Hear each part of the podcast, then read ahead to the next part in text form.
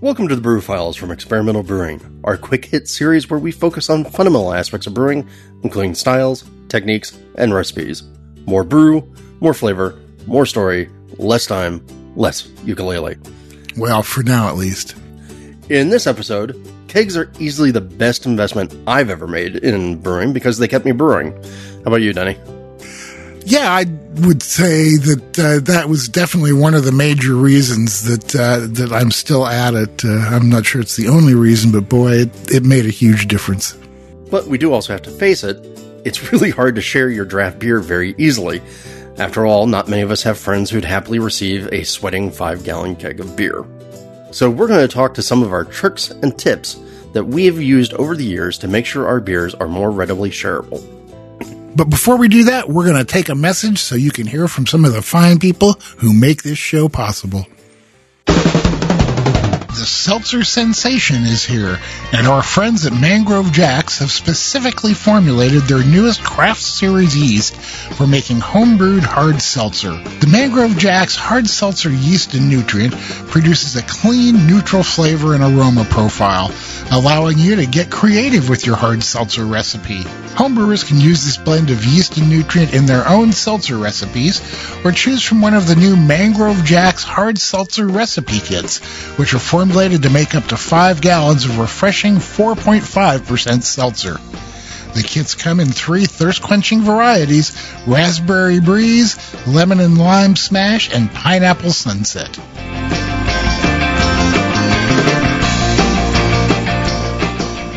This episode is brought to you by the American Homebrewers Association, a group of more than 40,000 individuals from more than 70 countries who share a passion for brewing and enjoying great beer. Learn more at homebrewersassociation.org.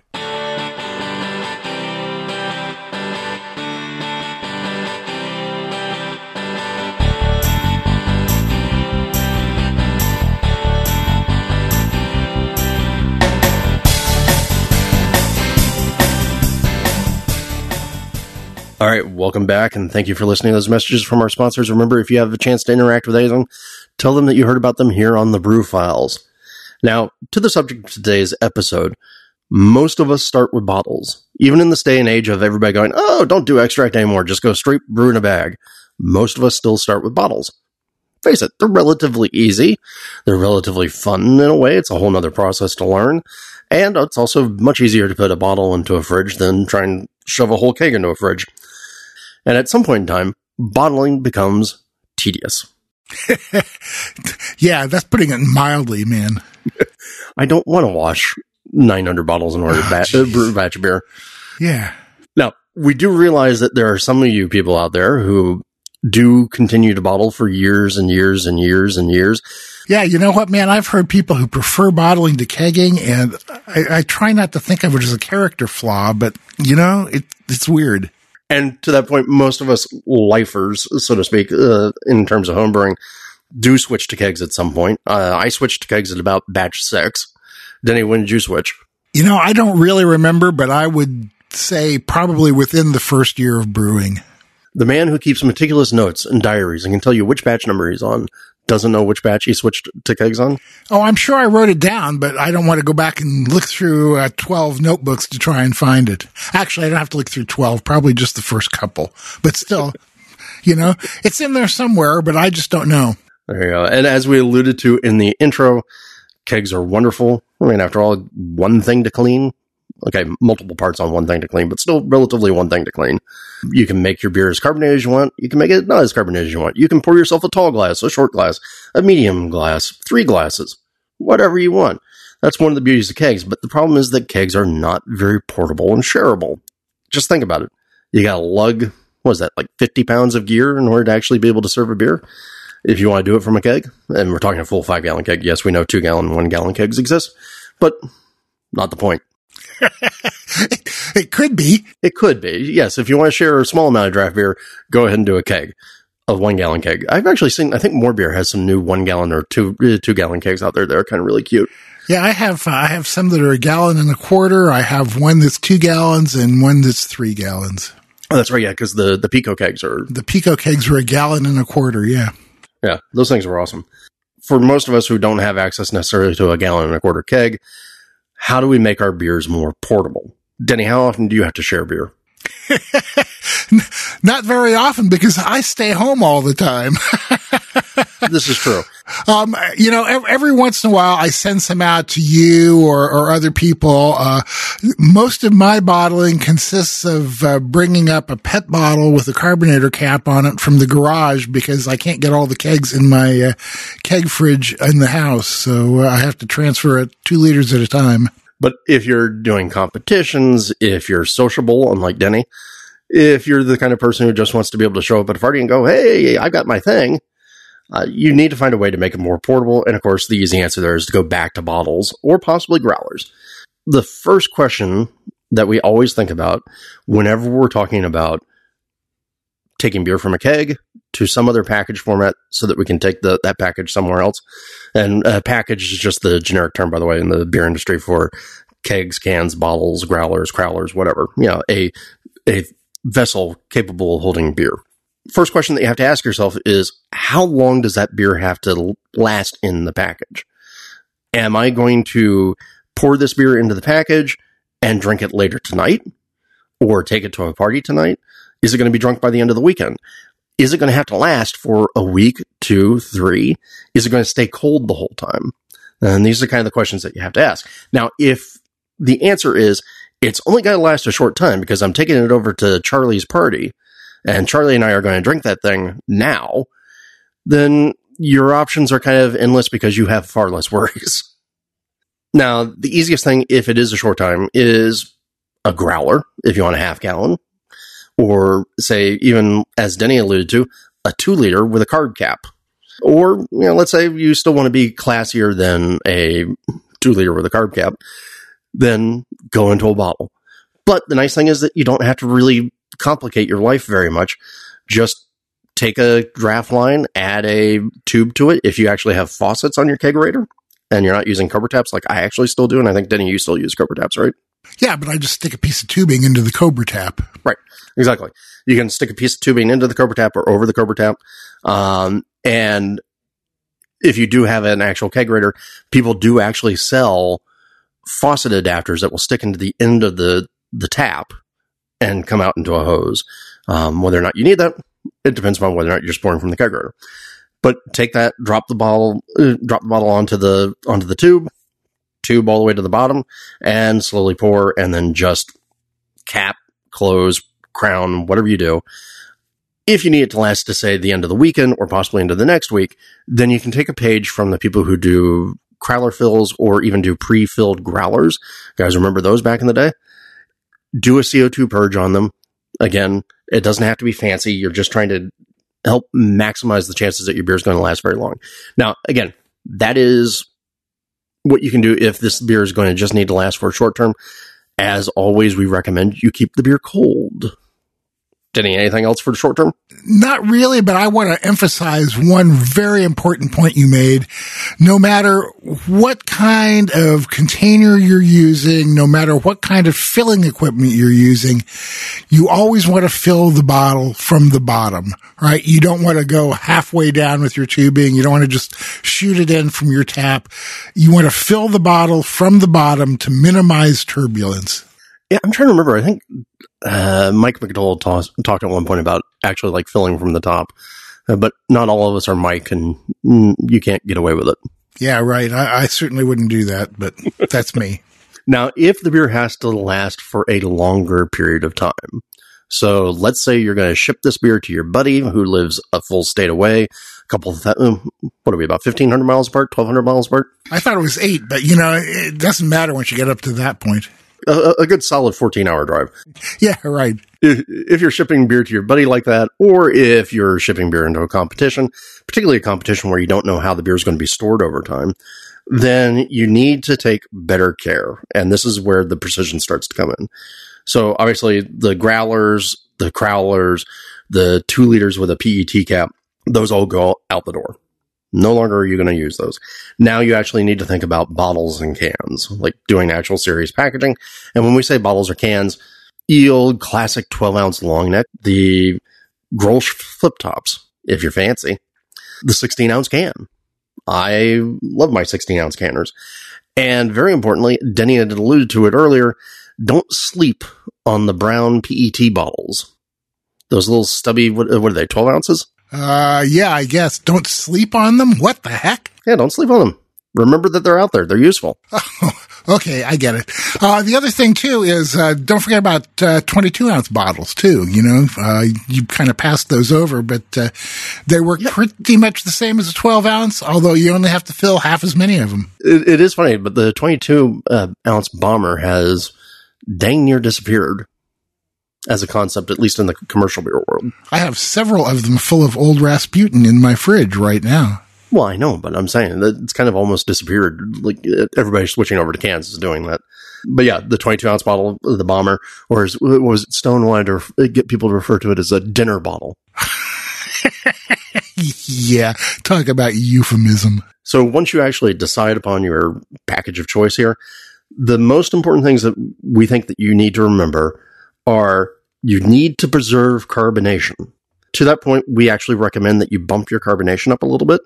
Uh, I think what you and I are both typically at like one psi over our nominal carbonation level, right? Yeah, one one or two. You know, um, you know me. I kind of play fast and loose with carbonation, so whatever. And the reason for this is because that unless you are perfect and fast and completely agile at your bottling and packaging process, you are going to lose some level of carbonation in the beer. By the way, we're also assuming that you're not doing the old fashioned counter pressure filling if you guys have ever seen a counter pressure filler, uh, you know, I remember when I started and when Denny started, these were how you were supposed to bottle beer from a keg. Very complicated systems with lots of levers and a good way to spray beer all over yourself. exactly, man. And and tubing everywhere.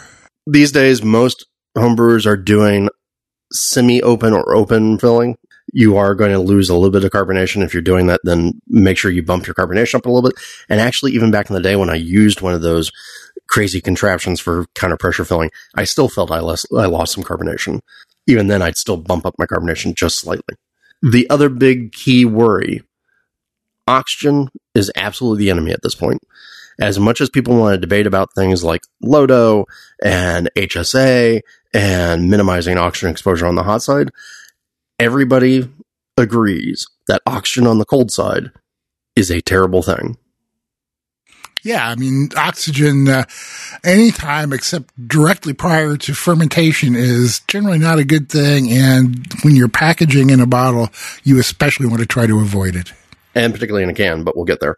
Okay, so again, two important things to always remember while you're doing this. You're trying to preserve carbonation and you're trying to minimize your oxygen exposure because oxygen at the stage will damage your beer. It will take all those lovely hop aromas that you've tried to make and infuse into the beer, go bye bye. It will turn all your malt into something that tastes like stale cardboard. You know, so don't go and relive your college experience of eating cold pizza. Keep the oxygen away. For the rules, because as with all things in life, there are rules. Just knowing the rules is important. Sometimes you'll break them our rules for packaging are to go smooth, to go fast, and to stay cold. Now, what do we mean by that? So go smooth. When I say that, if you are jostling carbonated beer, you're going to foam up. You're going to get spraying everywhere. If you're jostling your keg, anything that has actually settled into the bottom of the keg is going to come up into that nice beer draft that you're, that you're trying to get into your bottle. So as much as possible, you want to keep the beer flowing smoothly. So you get minimal, minimal amount of foam except for where you need it. And also you make the whole process smooth so that you can just keep churning out bottles again and again without having to stop, without having to reset, without having to, you know, go, ah, I forgot this. So go smooth. Now, go fast. This one should be pretty obvious. To maintain your carbonation, to minimize exposure to oxygen contaminants, you want to move a newly filled bottle or a newly filled package through the whole procedure to close it back up again as fast as you can. So don't go lollygagging with open bottles and not, not capped. I think when, when we first started, or at least when I first started, I remember the, the advice on how to bottle beer was to fill the bottle, you know, and go through and fill each bottle and put it back in the, the case box and then cap it. Oh wow. Yeah. You know, and I I don't ever fill so many that I can't just cap them as I fill each one, you know? So Right. that's if I if I'm uh, bottling from a keg, then my my procedure is to seal the cap on each bottle as soon as it's filled. And as we said earlier, stay cold because oxygen may be the enemy, but heat is its ally. Yeah. One, because chemical reactions will obviously take place faster at warmer temperatures, but also while you're packaging, heat is also not your friend because you'll lose more carbonation, you'll get more foam. So cold beer retains carbonation better. So stay cold as much as possible. And we'll get into like how far you can actually take that. Any other thoughts on the rules? No, man, I think that uh, those are all very important, and you got them. Now, this is one thing I do, and Denny, you kind of do something similar to it, but in your own Denny esque way. I set up a bottle station. Uh, if I'm doing this, and because I rarely bottle, if I'm bottling beer, then I want to go and bottle beer. So if I'm doing it, I set up a bottling station. So I'll, I'll take however many bottles I need to make, and then I'll package some extras because I can always find a use for bottled beer. So when I do this, I'm using a beer gun and a small table and a couple of pitchers. Denny, you're using your cheap and easy bottle filler. Yep, I am, uh, which is uh, a piece of tubing stuck through a number two single hole stopper. Uh, there's a, uh, a desk right next to my beer fridge, so I just kind of like uh, set stuff up there and go for it. Uh, nothing very, uh, nothing very fancy whatsoever. Yeah, and I'm I'm a big fan of mobile steel islands. So when I bottle, my kegs stay in the chest freezer so that one, the beer stays cold, and two, I don't stir up any of the the cruff that may have settled in the bottom, right? You know, any extra yeast that came out of solution after after I put it into the keg, etc.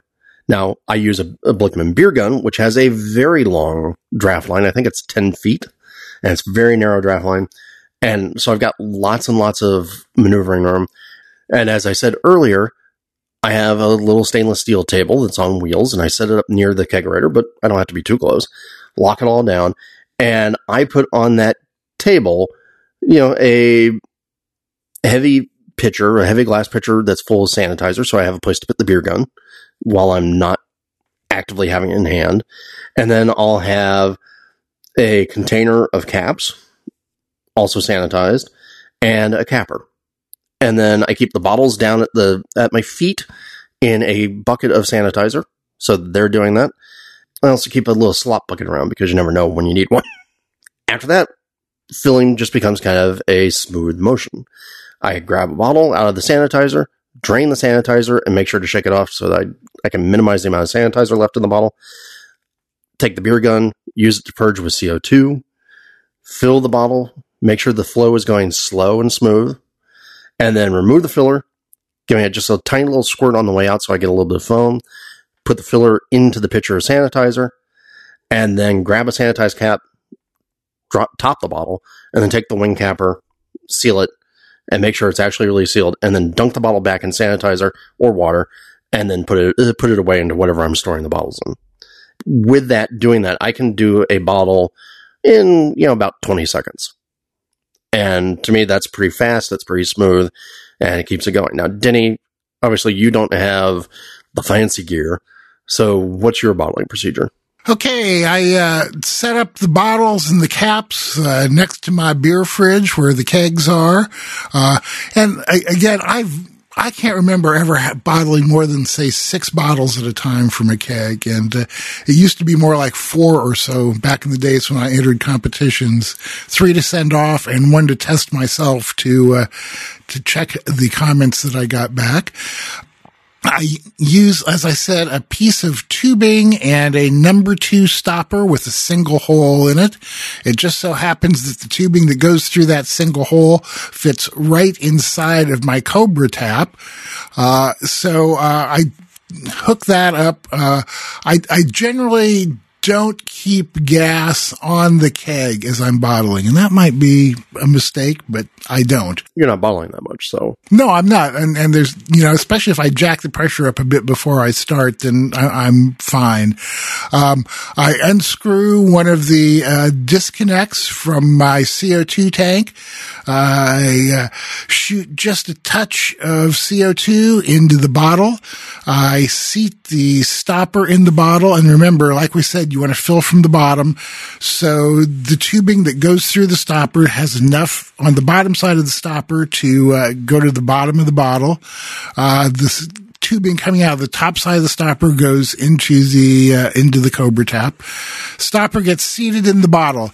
Open the cobra tap. Bottle will fill about a third of the way and then the back pressure will stop the flow. So I just grab the bottle and use my thumb to very gently crack that stopper just a hair and the beer starts flowing very slowly, fills the bottle up. When it gets to the top, I, uh, close the tap, I pull the stopper and tubing out, and I whip the cap on as quickly as I can. And so you can see some similarities between what we're doing. Again, going fast, going smooth, and trying to keep everything cold. Keeping the beer in the chest freezer or in the beer fridge stays nice and cold. Stays eh, stays doesn't warm up, so we're not dealing with any sort of excess foaming issues. Beer is easier to control. Using a long, narrow draft line. So Denny's got his narrow tube because you think about the the width of a Cobra tap in the interior because uh, you're shoving it into the into the Cobra tap, not over the Cobra tap, right? Correct. Correct. Right. So that's a relatively narrow tubing, and the narrower the tubing, the more it drops that psi, right? So we talked about it in the Q and A show, and I don't know if it's in Q and A part one or Q and A part two, but uh, we talked about draft resistance. And so the idea is that a very narrow tube will cause more of a pressure differential drop per foot.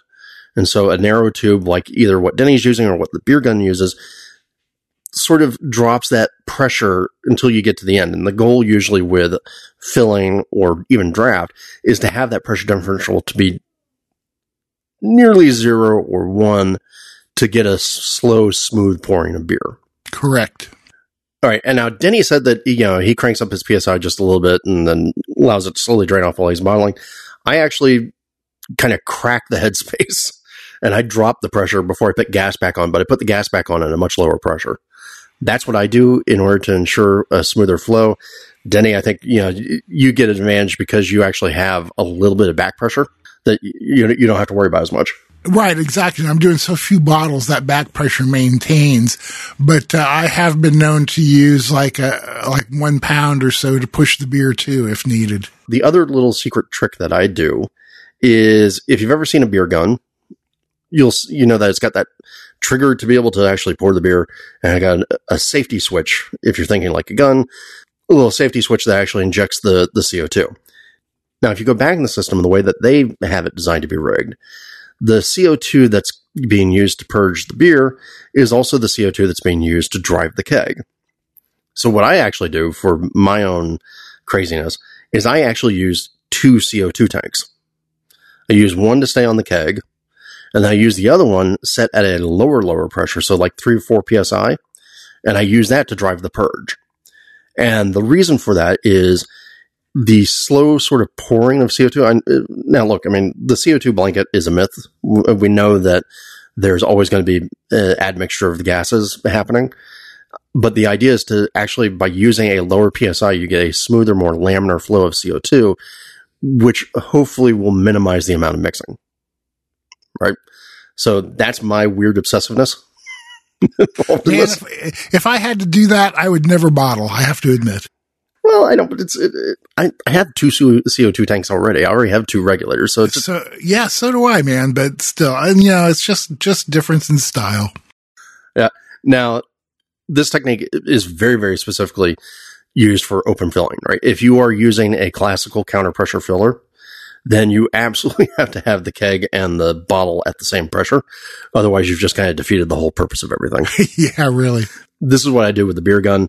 You could do it with Denny's method of just squirting in CO2, but you know, at that point, you know, it's, you're already going to get a lot of mixture anyway. Yeah, right. It's one of those things that probably helps a little bit, but mainly makes me feel better. The other thing that you could do is Denny said that you take off a quick disconnect from your gas and use that.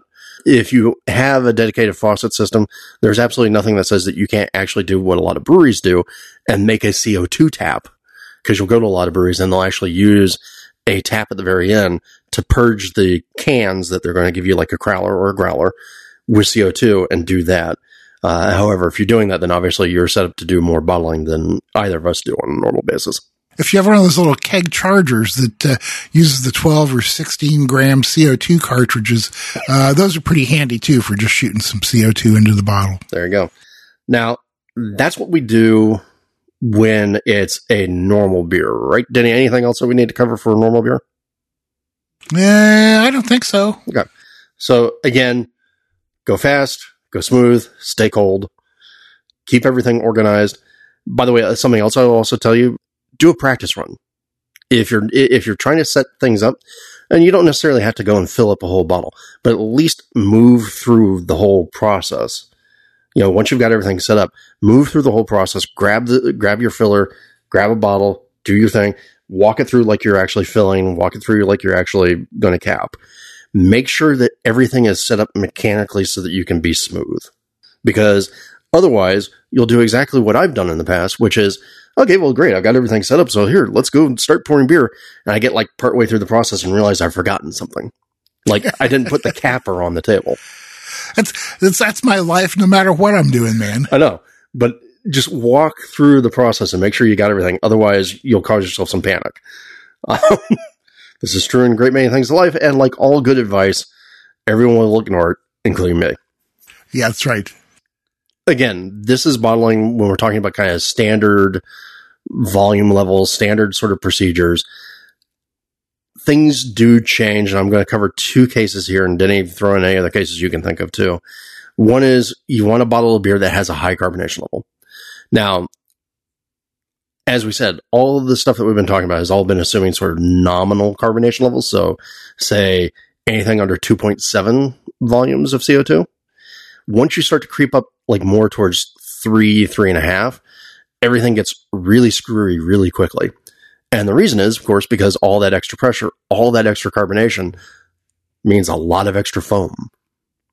So if you are going to do a beer that has a high carbonation level, let's say you have an amazing Saison or a Hefeweizen to beat the band with, highly carbonated, fizzy all hell, you need to figure out how to get that beer into the bottle without going crazy.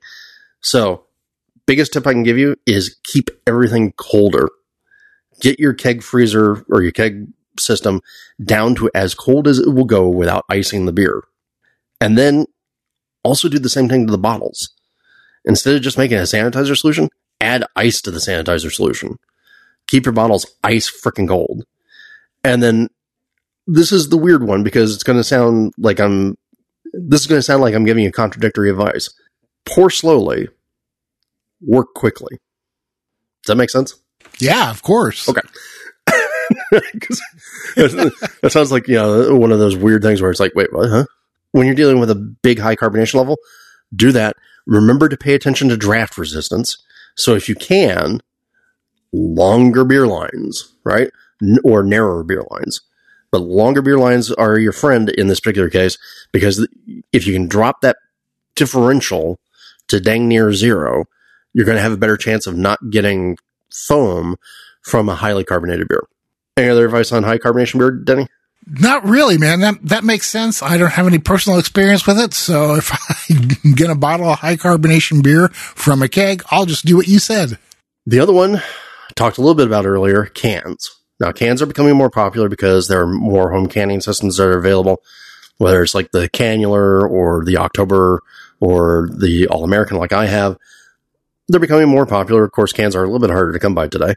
If you're going to can, one of the biggest things that changes in this game, we emphasized earlier, you got to pay attention to oxygen, right?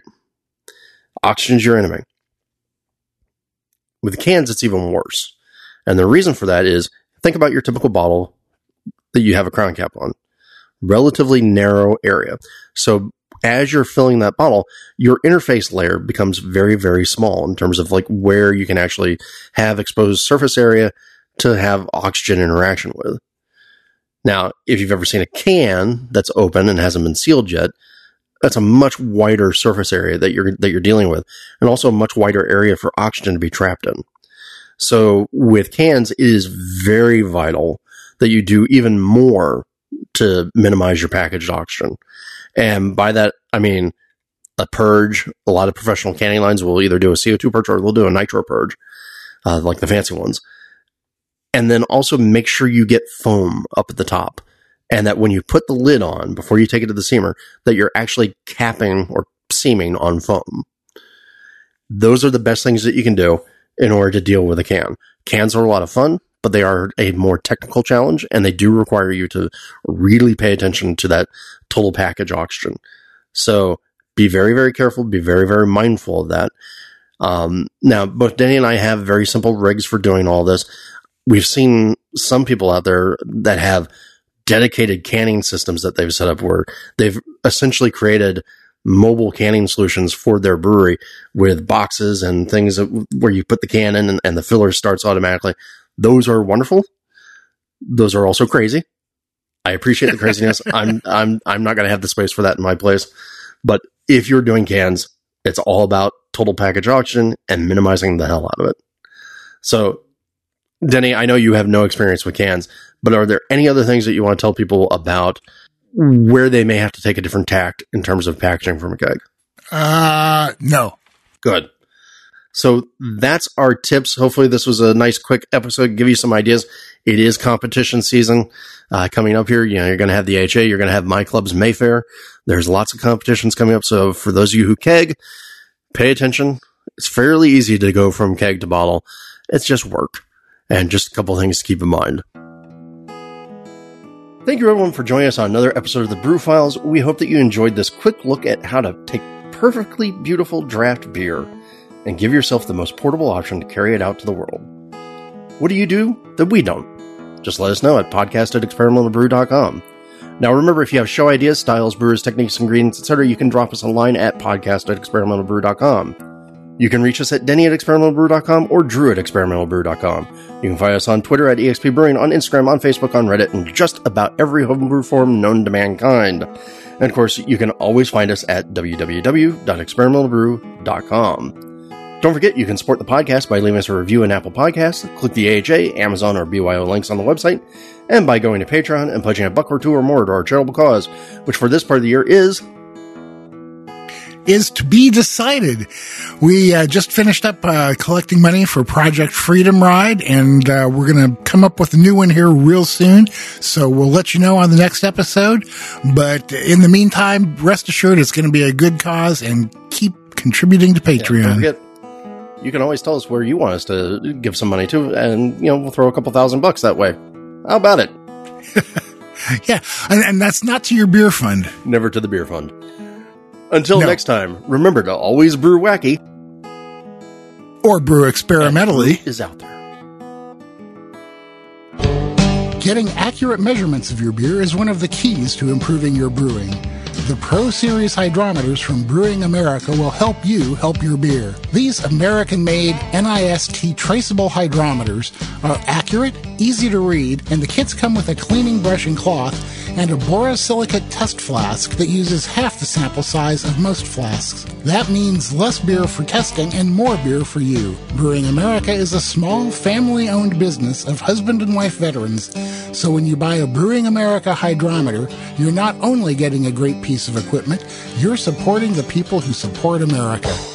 Brewing America hydrometers are available on Amazon or at www.brewingamerica.com.